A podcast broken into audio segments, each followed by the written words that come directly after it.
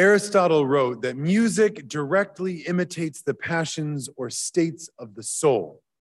When one listens to music that imitates a certain passion, he becomes imbued with the same passion. Music, poetry, art speaks a language of the soul we don't always get purely through words. And I think Moshe knew this when he ends his time with our people with a great song that we see in this week's Parsha Ha'azinu.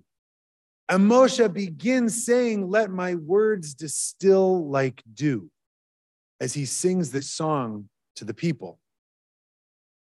I think in this, Moses is trying to convey more than just his wisdom. Moses is trying to convey emotion. Moses is trying to convey passion, as Aristotle says, to all of us. So as we sit in shul this Shabbat, listening to these words, let's try to hear the emotion and passion beneath them as we listen along.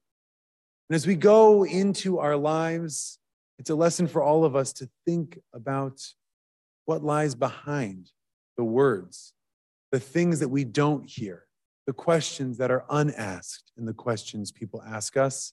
And let's reach for the purest of empathy so that we can hear the passions of others and we can be more compassionate ourselves. Shabbat Shalom. We'll see you in Shul.